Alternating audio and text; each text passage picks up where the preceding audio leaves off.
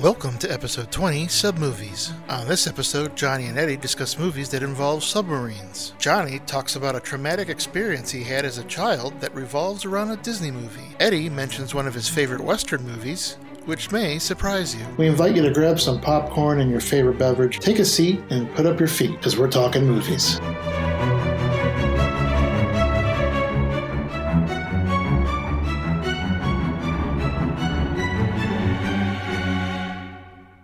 Welcome back. I'm Johnny Popcorn. And I'm Eddie Klieg, and we're talking movies. Well, you know, Eddie, last week I think we kind of went a little bit over over time, I guess, although we kind of freewheeled this anyway. So, because of that, I'm just going to get started right away and going to ask you the key question. Where are we going today, Eddie? Well, Johnny, we're talking submarines. Um, I would like mine to have uh, roast beef. I'll do that lettuce, chicken thing. Cheese. I'll do that chicken. Oh, oh, wait a minute, wait a minute. Not that kind of submarine, right? Oh, we're not. Do- oh, oh, you're making me hungry. I just always I was jumping to. Yeah, don't jump to conclusions, right? Okay, yeah, we are talking movies here. We're not talking. This isn't the food podcast, Eddie. We we kind of got carried away. Go ahead. Yeah, we're talking sub movies. There's tons of them out there. Oh I yeah. I mean, it was crazy scrolling through all of them. Um, but I picked a couple. I know you picked a couple. You want to go first? Well, I'm going to be most of mine, for the most part, are a little older, longer in the tooth, the early earlier generation, you might say. So yeah, I'll I'll hit one of them. These aren't necessarily the aged order, but the first one I got because it's a pretty good movie. The Enemy Below, 1957. This is significant for a couple of reasons. First of all, it was directed by Dick Powell, former actor, and became a major TV star, but like a lot of actors, he eventually went into directing. And I mentioned him before when our more war movies because he also directed a movie called The Hunters, which dealt with uh, fighter pilots during the Korean War, which starred the same actor that he has starring in this, and that is Robert Mitchum. The Enemy Below is that this deals with the Battle of the Atlantic during World War II, and two able captains on the opposing sides square off in a life and death game of tactical maneuvering. You've got Robert Mitchum, he is helming the destroyer. It happens to be the USS Haynes in this movie, while his Nazi counterpart, von Stolberg, played by Kurt Jurgens, commands the German U boat. And they both follow their orders. They push their crews to greater lengths. That you know, the sub is trying to get the advantage of the destroyer. They're trying to destroy it with depth charges, back and forth, back and forth.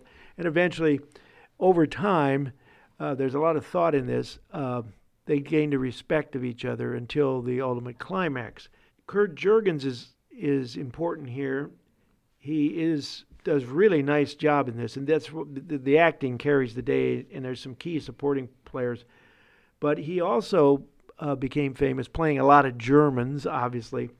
But one of the most significant ones he played a little later was Wernher von Braun, and because we'd had our our Apollo 11 show, he later appeared in the biopic on Wernher von Braun called "I Aim for the Stars." Came out a couple years after this film. This is a good film. It actually got the uh, best effects and special effects Oscar for this movie. So it's it's really well done. If you like sub movie, you want to investigate. This is, is a pretty good one to start with. It's a very intelligent film, I should say. There's a lot of action, but it's it's it's the cat and mouse game that is the crux of the movie. Any statistics? No, I didn't. Um, you know, I've decided. You know, I can't compete on that realm. That's your ball game. You like to bring those up. And besides, some of these movies are so far back there that they weren't so concerned with the box office, or at least they haven't recorded some of them. I took a quick look, so I'm not going to, unless it's a blockbuster, I'm not going to worry about. I'm going to leave that to your your little trademark.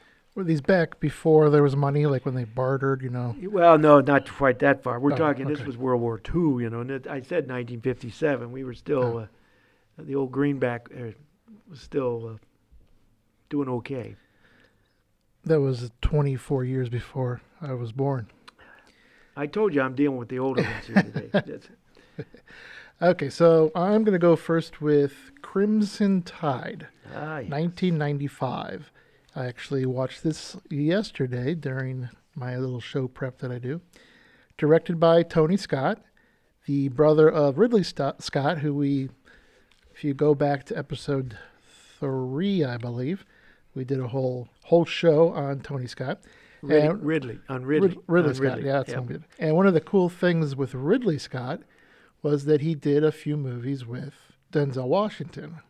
Well, also, Tony Scott also did four movies, and this is one of them that has Denzel Washington in it. Absolutely. Yep. Gene Hackman, Denzel Washington, a bunch of other people that he definitely recognize, but I don't know their names. the only one that I that stands out the most is James Gandolfini from The Sopranos. Mhm. He was on there, so it was a really cool movie. Uh, it's on a U.S. nuclear sub, the Alabama. A young first officer stages a mutiny to prevent his trigger-happy captain from launching his missiles before confirming his orders to do so. Gene Hackman being the captain, he was definitely a, a hard knocks kind of guy, Mhm. you know, and test Denzel, give him some questions here and there, and some of the answers he liked, some answers he didn't. Uh, but what happened was, is they got orders. They were going out. Uh, the whole reason they were going out is this section or faction or whatever of the Russian going against the Russian uh, government and was trying to get their hands on nuclear weapons and all that kind of stuff. And they wanted war. And there was a fear that he was going to get to those missiles and launch them. So they sent this sub out, and it's their nuclear sub, one of those the state of the art that they sent out there, and they actually got the orders once. I think it was a general. I don't recall. I Uh, don't but anyways, once he been a while since I saw it. started refilling the mis- missiles, it would take an hour for them to launch. So they received, the submarine received correspondence, some sort of emergency message they get, and they have to go through and they have to verify, and make sure that it's right, and all that kind of right. stuff. So they get one, and it says that this guy has taken over the, the nuclear weapons and was loading. So right at that time, they start getting ready. You know, and they're all like, the captain was like, "Oh yeah," I mean, he was really somewhat happy. You know, Heck, but then while this was going on, all of a sudden there was a Russian sub that they found on sonar, and at first they didn't notice um, the Alabama, mhm. but there's a little story in there with Denzel going back and forth about hey, a a second, uh, about I don't know, 20 minutes later, something like that, a second correspondence came through, but it got cut off because they were too low. So Denzel had said, "Hey, can we put the buoy up to get the communication?" And they did, but it was making noise. So, anyways, they had a big fight back and forth. Denzel ended up taking over the ship because the captain would not.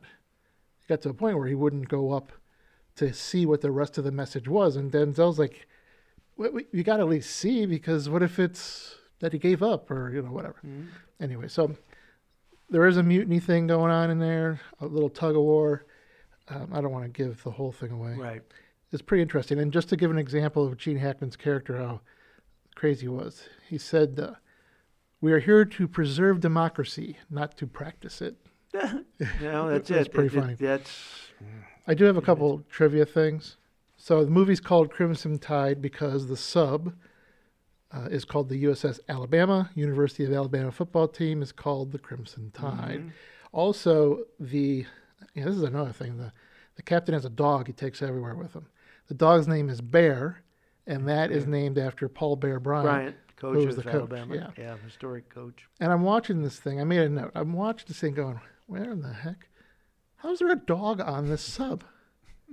Where does it go to the? Then the next scene, we just they go. The captain goes for an inspection, and all of a sudden the dog's just lifted its leg and Oh, pants. so I guess oh my God, I forgot about that. I forgot about the dog. Gee, you see. been a while since I've seen it. Denzel's got this look on his face, like what? Here's a couple. Here's here's very interesting because the complete opposite of what I'm about to say happened on the next movie I'm talking about. But on this movie, the U.S. Navy they objected to the subject of the film and how inaccurate it was, so it refused to provide any assistance for the movie. So since the Navy wouldn't cooperate, the French Navy allowed them to use their Triumph class submarine along with because there's an aircraft carrier scene Right. in the movie that is a French aircraft carrier. I Thought that was pretty, pretty interesting.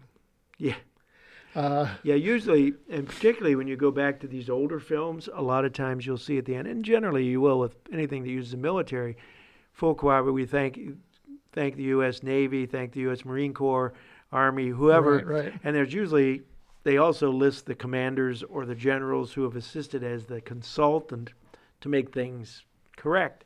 So that's interesting that they actually filmed this and didn't have that kind of. Uh, yeah, nowadays it, it seems like they get full oh yeah, you know, cooperation. They'll use some of the the guys as extras and stuff like that. Sure, But I thought sure. that was interesting. Denzel said he took this role. He wanted to be in this movie because he wanted to be in there jousting with a master, Gene Hackman. A couple other things I have here. The last 60 minutes of the movie, which is when that guy started refilling the, the missile until it was time to shoot the shoot it down. It was actually done in real time. So the last 60 minutes of the movie are the 60 minutes as it's going. So there's no. Uh, I thought that was pretty, just a pretty Well, cool that they I- stuck to that. I think that is exceptionally a good idea. It's done in a few films where you where you're you're trying to find the bomb, they're trying to find the the person before they run out of air or whatever, they're locked in something. And to, it really heightens attention because if you sit there and it's 15 minutes and it's taken an hour and a half to get through that 15 minutes, Right. they've jammed so much in there, sometimes it's hard to suspend your disbelief. Right. But when when they're doing it and you say, "Oh my God," and they keep going to the clock, or they'll go to the Right. they'll show the clock at some point, and you know this is real time. It really gets the edge up, and that's that's pretty cool. I like that. I like it when they can do. Well, you can't always do it, I guess, but And, and I, I misspoke earlier. Tony Scott did five movies with Denzel Mm-hmm. and four with James Gandolfini. yeah, the one that I jumped out with in the remake of uh, Pelham One Two Three, Taking of Pelham, he played the mayor of New York in that one. Oh, that's right. I remember. Yeah, yeah. That's right. That's the one I remember that pops up that that in a Tony Scott film. Lastly, be- before I give the financials, I know you don't like when I do this. Uh, so What me complain? Captain Ramsey, Mhm. Jack Ha- or um, Hackman. yeah, originally the role was offered to Al Pacino. Tommy Lee Jones was offered and passed it. Warren Beatty wanted it and they wouldn't give it to him. That so and then this one I, this one I don't I put on the end of my note here I don't believe this because Tony Scott, Denzel Washington I don't see them going from uh, Andy Garcia, Brad Pitt and Tom Cruise that they were preferred before Denzel Washington. I don't believe that, but it was in the notes, so I thought I'd throw it in there. Andy Garcia was one of the early choices for the role, but then it says also was Brad Pitt, Tom Cruise, and I'm like, what's that's crazy. Uh, budget 53 million, worldwide worldwide a worldwide gross 158 million. Yeah, So yeah. Denzel and I think Hackman and Denzel head to head. Oh, it was great. And, and and Hackman was in his prime at that time. Uh, what year that was that? 90, 95. 95, Yeah, yeah. So I mean, I just as I said, I read the Eastwood biography, and when they did Unforgiven, Hackman did that in '92, or they got the award. anyway, so three years earlier, he was in an Academy Award winner, and he was still in his prime. And Eastwood wanted him for the role that he played. So, I mean, Hackman was in a lot of stuff, you know, Right. but You know, I mean, we could do a whole episode on him. Oh yeah, I mean all these actors. We could take any of these actors directors. I mean, we could go on till the cows come home, literally. Yeah. So, well, I'm, my next one's another, what you would say is an oldie. This came out in 1958. I love this film. It's in black and white. Uh, the other one, I should say, the other one was in color, which is which really adds to the authenticity. But Run Silent, Run Deep, and this is based actually on. Uh, it's a submarine movie, obviously, as we're talking about, and it stars two of my faves from the old days. One is Burt Lancaster, who plays the second in command, who's upset because he got passed over because he thought he was going to get command of this particular submarine, and they bring in an older guy, played by Clark Gable. Clark Gable. And this is just uh, made during the last couple years of, of Clark's life. But these two guys, I mean, we're talking movie stars here. Forget actors, these are movie stars. And they command the screen. And it's a terrific story. And the reason that Clark Gable wants this command and basically has demanded it almost is he had lost a sub to this Japanese destroyer and he wants to get even. He wants to go take this sub back to the very place where he lost his other crew and these people are sweating it out because he's on this what they think is kind of a suicide, Suicide mission, mission. yeah. So that you've got the tension between the com- captain, you've got the people wondering what the heck are we gotten ourselves into, and uh, it's it's it's well done. A couple of things I'm going to borrow from you on this on the trivia because I did look up some of this because I think this is really cool. Now it's again Dick Powell is a pretty good director. This was directed earlier in his career. Robert Wise, who had done the sci-fi films and also I think he's the one that directed uh, Sound of Music. Didn't he eventually do Sound of Music? I have to correct. Who was it? Robert Wise. Robert Wise. You can check that. But, but anyway, Clark Gable was a professional actor, no doubt about it.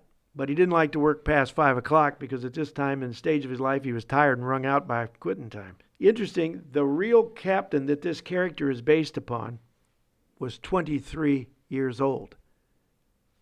Clark Gable was 58. He was old enough to be a, an admiral, a well established, long in his career admiral. Clark, uh, Burt Lancaster, of course, is in his acting prime. He's in the period of the 50s, and he's going to win the Academy Award in 1960. I mean, I loved him. He's ac- he's action. He's he's just vibrant on the screen. The other thing, this was filmed aboard the real uh, sub called the U.S. Redfish. Now, Clark Gable spent a lot of time with the crew members, the real crew members, talking to them and so on. Burt Lancaster didn't spend time with the crew. He was in the officers' mess with the officers. So there's a there's a little uh, thing, and one of the things, you know, the backstories on act. I, I don't know. You said I didn't like it. I like those stories about they were going to cast somebody, and I usually say who. How did they get that idea? I love the stories about how somebody changed what they were going to do or why they chose someone and so on. I think it was when we were doing the Batman, and they were just it was some of some of it was ridiculous. It was So, I- ridiculous. I remember that, That was was, going on ridiculous. around, I mean, gee whiz. I mean, I you know once it's cast and you see it, I say, how could he have done anything else? I mean, it's when they did Gone with the Wind. Everybody in the world who had ever read that book knew there's only one guy that was going to play Rhett Butler. That was Clark Gable. It was a who's going to play the other characters. There was no doubt about Gable. And anybody who watched Gone with the Wind a thousand times it's on TV. I mean, he's a movie star. The interesting one last thing here, and I was saying off uh, mic here, the comedian Frank Gorshin, who was relatively unknown at that time, was originally testing for a role of a petty officer, member of the crew, but he didn't like to fly, so he drove to the test, the screen test, was in an accident, fractured his skull, spent four days in the hospital. When he woke up, another comedian, a guy that most people still remember, even though he has died not too long ago, Don Rickles took that role, and he's he's got several scenes where he's his kind of semi crabby, Right. uh, the testy self in this thing. but it's a good film. It's a it, there's tension, the tension, and again, just like uh, the enemy below, when you have two major stars. Well, you just talked about it, Denzel and Hackman. These are movie stars going at it right. you pay attention when these guys are on screen, and that's why this film, the story is pretty good. It's been around a long time. It's been shown on TV many times. If you haven't seen it, and you want to watch a, a classic sub movie, that's one. Run Silent, Run Deep. I, I checked the Wayback Machine. Yep. Robert Wise hmm was the director of Sound of Music. Good, good. The old brain's still working. There's a guy. This is what you see. These people that work, and we've talked about some lesser films that these people do periodically, and somebody out there says, "That guy did that other movie." You know, that's this is what it is. They hang around long enough, they they get the big ones. Alrighty, my next movie is one we actually saw together. 2018 Hunter Killer, directed by Donovan Marsh, starring Gerard Butler, Gary Oldman, Common, the Oh rubber, yes, and this is the last movie made before Michael Nyqvist, Nyqvist. I can never say our our buddy from uh, from the John Wick Wick. Yep. Yes. and he also the girl the with the dragon tattoo and the Swedish versions that we talked about. Yeah, we liked him a lot. Uh, even the few movies we've seen him, we liked him. Yeah, he plays a Russian uh, in this movie just like he did in Wick, even Yep. though he's Swedish. He's isn't he? Swedish. He's Swedish. Yeah, he's Swedish. So this movie is about an untested American submarine captain who teams with the U.S. Navy SEALs to rescue the president of Russia, who had been kidnapped by a rogue general. Which is funny because that's the kidnapping didn't happen, but it was like a rogue somebody in the last movie I just talked about. Mm-hmm. Uh, but anyways, so yeah, I remember this one one pretty well. So the Navy SEALs were dropped in to secure the president and get him to to the sub, and the sub had to do some crazy stuff to get where it needed to go. I mean, it was it was a booby trap. I, I can't remember. All I can remember a grid underwater, and they actually had to like Oh yeah, it was a subnet. Go around it, the It was a edges subnet. down. Yeah, a big subnet blocking the like a fjord. It was almost like a, a very narrow entrance to that. So Gerard Butler is the captain, and he's an untested captain. Uh, Common and Gary Oldman, they're they're at the Pentagon or the White House or something. That all their scenes are done. Common's the one that gave him the um, the captain's chair, I guess you'd say, of the sub. Yep. Gary Oldman is the, I, I believe he's, he's- the chief of staff. He's the, he's not- the head of the yeah. He's No, the uh, Joint Chiefs. Joint Chiefs, think. yeah, yeah. He's the head of the Joint Chiefs. uh, because there's a couple He's times where he's like, "Who is this guy? Does he know what he's doing?" But, so it's a really nice movie, really good. There's there's a couple things. So the submarine that they're on, state of the art Virginia class sub. Here's the funny part about it. the submarine is called in the movie the USS Arkansas, yeah. right? Right. Which is the name of a real U.S. Virgin class sub that just went into construction in 2018 and is scheduled to be commissioned until 2023. uh, but it is a real, it's state of the art. I mean, it's pretty Yeah. cool. I was, I was looking at some, just to kind of remember, I was looking at some of the movie trailers Yeah. after Crimson Tide, Right. and I mean the just the all the logistics and all the the screens and stuff like that. It's like light years ahead of it. Uh, so that was pretty good. This is based on a book, 2012 no- novel Firing Point by Don Keith and George Wallace. So to gain more authenticity, the filming and production team had partnered with the U.S. Navy. So almost what 10 years, 13 Yeah. years later, now the Navy's Right. so for for virtually every single aspect of the movie's design, the U.S. Navy partnered with with the film crew. Gerard Butler and the director, Marsh, spent four days aboard the USS Houston to research the movie. Uh, while while on board the Houston, Butler spent his nights in the XO's quarters, go. and, and while the while the director was in with the with the lower guys. Yeah. Well, there you go. man. And here's one for you. This is actually going to tie this movie into my next movie. Right. The DSRV, a deep submergence rescue vehicle that was used in this in this movie, hmm is the same exact one that is used in the Hunt for the Red October. Ah. Yeah. That- I got a feeling that's your next one. Huh? Yeah, it's my next one. But I thought that was pretty cool. It's using the same exact thing. The one thing, there's two things about this. Again, here we go. Gerard Butler, nothing like an Irish guy playing an, uh, an American, American. submarine captain. Yeah. And Gary Oldman, we heard some, we watched some of the stuff that they have off the DVD. And one thing he, just like he did in the Batman, he got to play a good guy. Yeah, exactly. Because the last time he was a bad guy, and your we talked about the airplane movies, Air and Force he's Air Force One. He get off my plane, you know. Yeah, exactly. Get off my plane. This movie cost forty million to make, and unfortunately, it grossed thirty-two million. Yeah, I got a feeling. You know, we we watched it. We like it because we're a Butler kind of guy. We like Oldman. Uh, We liked everybody who's in the film, but it just had a. There was something about it that there's also a group of uh, Navy SEALs who are on operate. I think they're Navy SEALs who are operating on land to kind of coordinate this rescue mission. Right. And I thought those scenes were really pretty good. Some of the submarine stuff, I don't know. Maybe they tried too hard. I don't know. Uh, but There's that one scene where they're diving and they're all standing there, and yeah. like, Yeah, uh, I Where, where on the Crimson Tide, they were all like falling over Yeah. each other when they yeah, yeah, and I think in the, the October when you're going to talk about it, it's a little different too.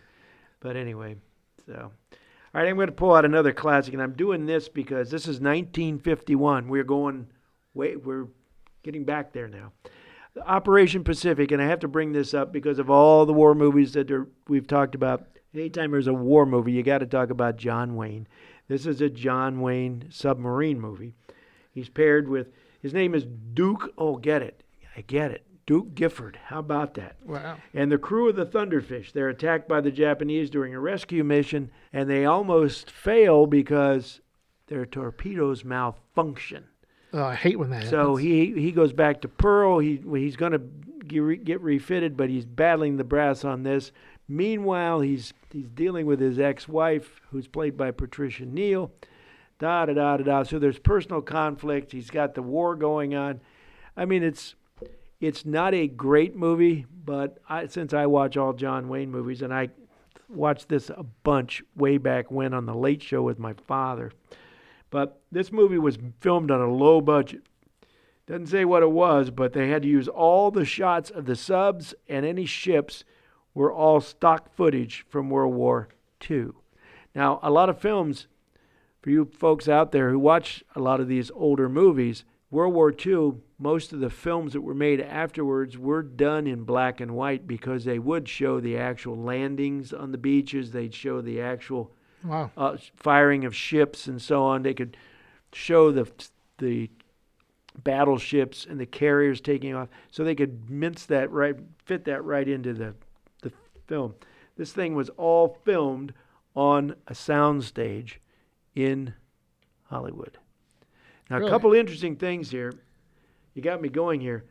John Wayne and Patricia Neal didn't get along at all. They're supposed to be the love interest, and this happens in movies. They they're acting after all, mainly because apparently there was a gay publicity officer, and John Wayne really didn't take to the guy, and she thought he was bad to him, so she didn't like him.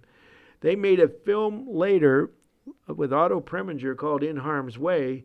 Another, he's a big Navy commander along with, uh, and Kirk Douglas is in that film, 1965. They were recast. She said he had mellowed. John Wayne had mellowed. Of course, he had just battled uh, lung cancer, so he had uh, probably got uh, a little more cheerful about anybody. So the other thing, sidebar of this, for you who know Gary Cooper, the old actor, he visited the set because his mistress at the time was Patricia Neal, one of those Hollywood behind-the-scene romances. He was still married, as I'm assuming he's still married. I don't, they didn't say that, but that's an interesting point. So that added a little bit of attention to the whole thing. But Operation Pacific, 1951, and that I'm bringing this up because it's in the mold of a whole bunch of movies, none of which are you would say are great films, but they were inspired by the events and a kind of a retelling of exploits to keep people in touch with what had happened in World War II. And there was a market for it. People loved going to the, see these and see the heroic efforts of the Marines, the Navy, the Army. So all these films that we've talked about, any of these war movies, were well received. And there you go. John Wayne. Had to get him in here somehow. Okay, so my next movie is one of my favorites.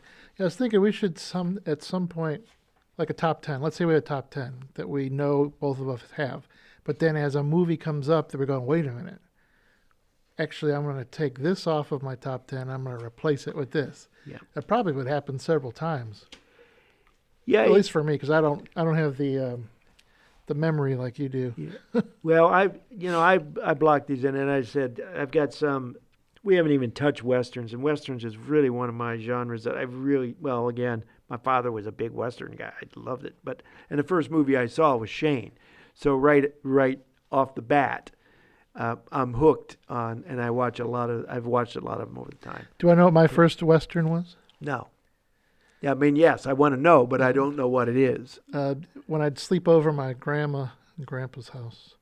My grandma every once in a while, she liked playing show, you know, like uh, Oklahoma and Mhm. all that kind of stuff. Big Hand for the Little Lady. Yep.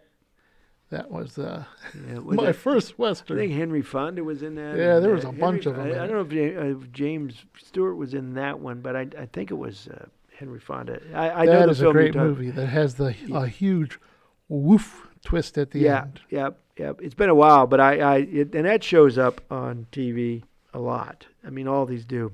I mean, being of John Wayne, I just rewatched True Grit, the original. I the Jeff Bridges one I like, but you know, I enjoyed John Wayne. He won the Academy Award for it in it. Glen Campbell and so on. So when it's on, oh what the heck, I watch it again. Okay, so, my last movie uh, is one of my favorites. Every time it's on, I, I'm watching it. The Hunt for Red October, 1990, directed by John McTiernan. I'm so bad with names. I, McTiernan, I think. There we go, John McTiernan. That he also better. did the Die Hard. He did the first Die Hard film. I think he may have done number three too, but he did the first Die Hard movie. too. oh, really? Yeah. Cool. It stars Sean Connery Mm-hmm. as Marko Ramius, Russian. Alec Baldwin as Jack Ryan. Actually, he's not Russian. He is uh, Luth- from Lithuanian. Lithuanian. Yeah. Yes. Alec Baldwin, Jack Ryan. It also includes, uh, or also stars Scott Glenn, Sam Neill, James Earl Jones, and it just goes on. And on. yeah, it's a great film. Richard Jordan, um, Love him. Tim Curry, which I, oh, he was a doctor. He was a doctor. Russian He was the. Russian doctor. Yeah, yeah, yeah. So It's based on a book. yeah, it's based on a book, Tom Clancy, which is another show we can do. Oh yeah, and, Tom uh, Clancy and movies. you were talking about, and I got to jump in here. You were talking about the authenticity. Yeah. When you read a Clancy book, because he had so many connections with the Pentagon and people in intelligence and so on, his books are so accurate without giving away state secrets or something. So when and he is now gone, but I'm sure he was consulting. If you look at the credits, I forget, but Right. he he made sure that this thing was not going to be some slapdash production It- of his books. it's funny because, you know, most of the stuff in his books are all, you know, confirmed. And Yep. So uh, I was going to say this in the trivia, but the the main crutch of this this movie is about a sub that has, I think they call it the Caterpillar. Yes, It's an engine that makes them like you can't. can't hear him. It makes the sub sound like it's a it's a pool of dolphins or something like that, or you know, The whale or. Yeah. whale. So in the trivia, I was going to say that there were some congressmen after they saw this movie that were ticked. They went to the Pentagon and said, "How could Russia beat us and get in this caterpillar?" That part was made up. Yeah, yeah. I so mean, they, but they thought it was real. Tom Can- Clancy had it in his book. yeah, his books are great. Uh, So we have uh, Marko Ramius is a senior Luth- Lithuanian sub-captain whose plans to defect are met with strong opposition by his own Soviet Navy and American misconceptions of his intentions. CIA analyst Jack Ryan, the one who sees the defection, must convince most of the U.S. Navy he is correct. The action climaxes with an amazing naval battle, but who will win? The Hunt for Red October. Yeah, it's a it's a terrific film. It, it you know it's. Uh, I love all the characters, uh, and this you, the introduction here of on the screen of Jack Ryan, and I thought Baldwin was terrific. First of yeah. all, he he fit the profile. Now, when they made the rest of them, Harrison Ford came in, which was a good, pretty good replacement. I know there's a backstory. I don't remember. We'll have to maybe we can comment on that next time before we get into whatever the subject is, because uh, why he couldn't take that. I don't think it was because they didn't like him on screen. Something had to happen Had to that Harrison came in, and I don't. I wonder to this day. Baldwin's had some success, and he's kind of a cantankerous character in person. I'd wondered to this day as he slaps himself, boy, if I could have been in those others, I, I'd have made a lot more money. and then um, after Harrison Ford, um, Ben Affleck played him, Jack Yes, Ryan, in in, uh, Sum of All, Fall Fears. Fears, yes. And then also Chris Pine played him more recently, movie wise. And he was being trained by another guy, another Oh. major actor, Played by, oh, here we go. Go ahead. Kevin Costner. Yeah. Oh, yeah, yeah, yeah.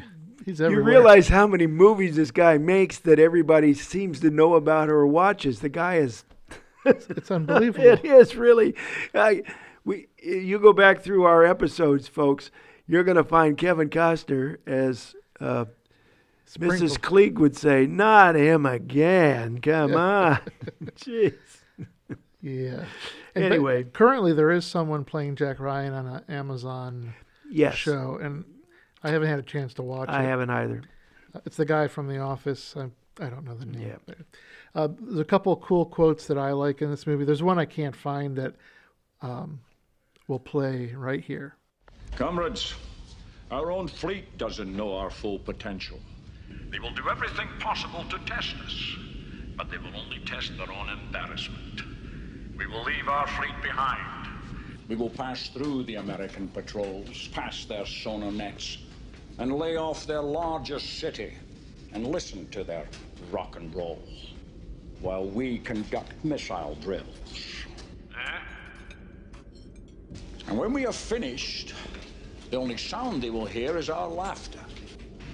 While we sail to Havana, where the sun is warm, and so is the comrade. Okay, so that's one of my favorite ones. Then there's the the, the character Jeffrey Pelt, who's played by Richard Jordan. Nice.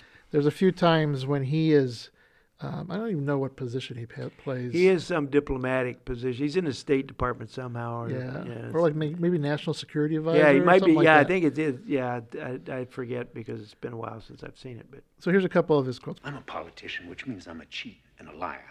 And when I'm not kissing babies, I'm stealing their lollipops. But it also means that I keep my options open. So there, there's that. Yeah. Then there was some back and forth between him and Russia, he's a Russian ambassador. Ambassador. Yeah, Russian ambassador. There's one going back and forth where um, they're asking America to help them find a rogue sub that they're you know forth and trying to find the Red October because they want it back. And then he even came a little bit later and said, he said, now you want us to help you hunt down and kill the, the sub. So the ambassador comes comes in. This is towards the end of the movie. I'm not going to tell you what happened, but Right. anyways, the ambassador says, There is another matter, one that I'm reluctant to. Please. One of our submarines, an Alpha, was last reported in the area of the Grand Banks. We've not heard from her for some time. Andre. You've lost another submarine? It's very good. That was uh, some memorable ones, except all the ones from Sean Connery. My my only Sean Connery imitation is Helsh Belch. Does that sound like a little? Helsh Belch. Oh, yeah, maybe not. Sean Connery uh, prepared for the role. Uh, he spent a lot of time underway aboard the USS Puffer, preparing for the role. Uh, he was actually given commander status and allowed to give commands while they were underway, with Oh, the cool. captain beside him. Of Yeah, course, of course. But I mean, I'd been like, Well, if they they hear that voice coming over the mic, you know, whoa, over the speakers, that's Sean Connery. that guy sounds like Sean Connery. that's fun. it's Bond. James Bond's on board. I So- love him. Love him. Yeah, I don't want to go into too much No, detail, no, 'cause of it, that's but fine. you have to see that movie. Or read the book too. Read the book, but they're both good. I mean, I love the characters. Love the movie. It worked. I've seen it several times. My wife loves it. We watch those. That's one we watch together. All right, I got one other one here, and I, I'm going to cheat a little bit at the at the end. Not this. I got another little cheat I'm going to do before we sign off.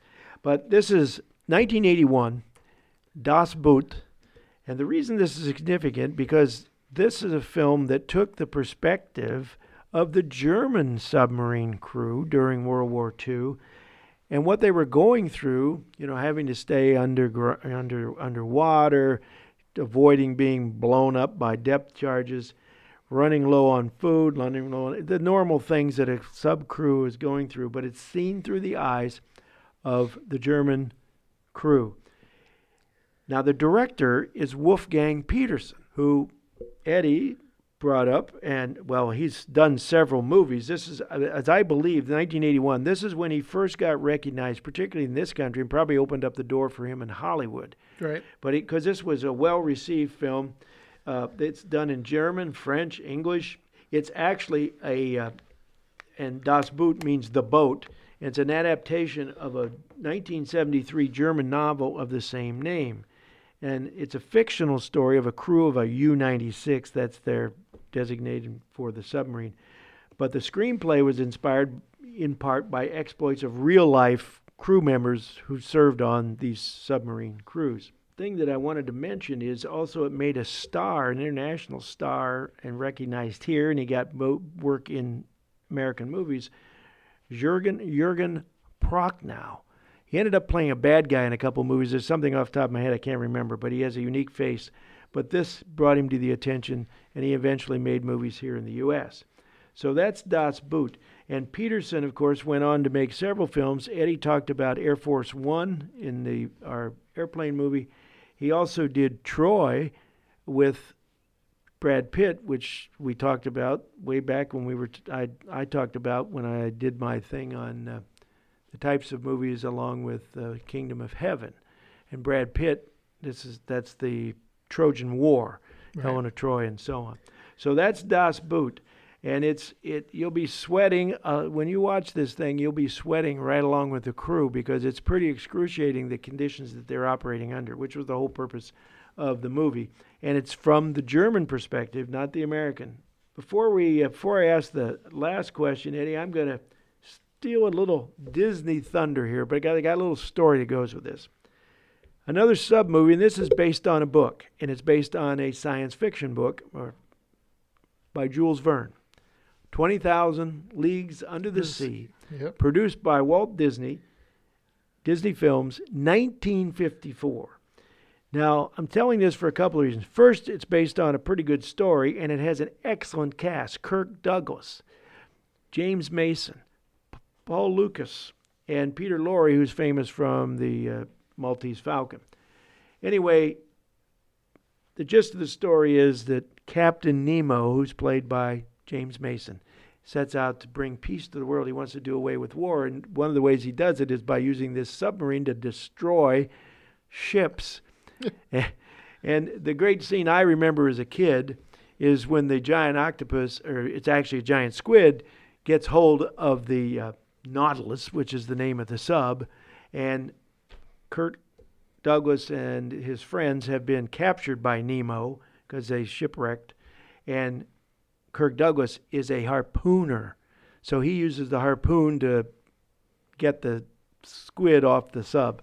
Anyway, it's a terrific version of beautifully, and there's a lot of underwater photography, which Disney did, and it's all in color. It's magnificent.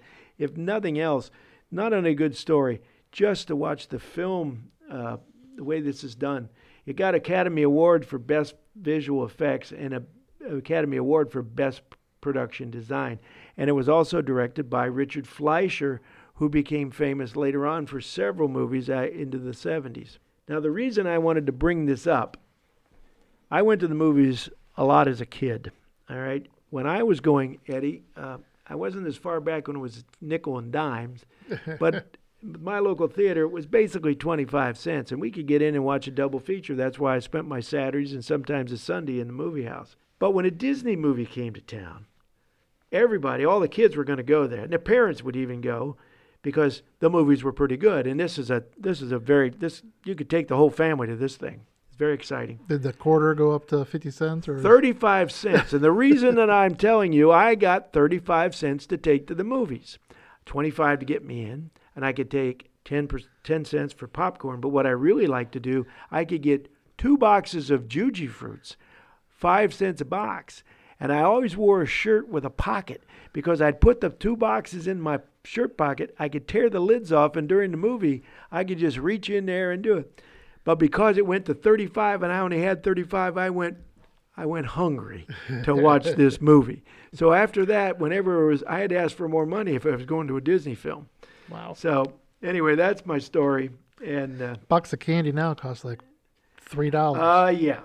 Yeah. Eh, eh, as I At the say, they don't make the move they don't make the money on the movies. They make it on all the extra stuff. right. So, what's the clock on the wall telling us, Eddie? Well, Johnny, it looks like it is that time again.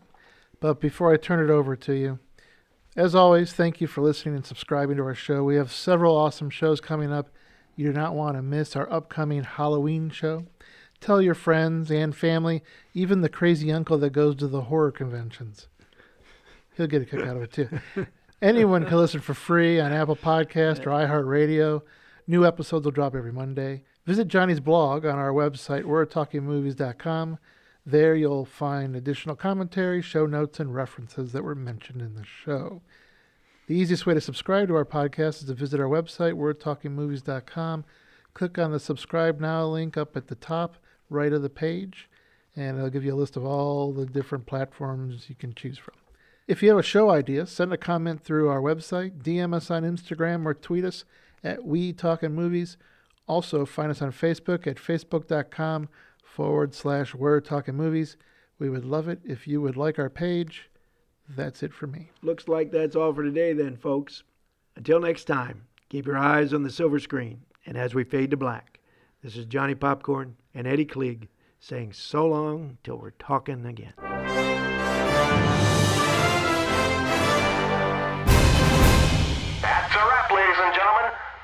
Clear the set.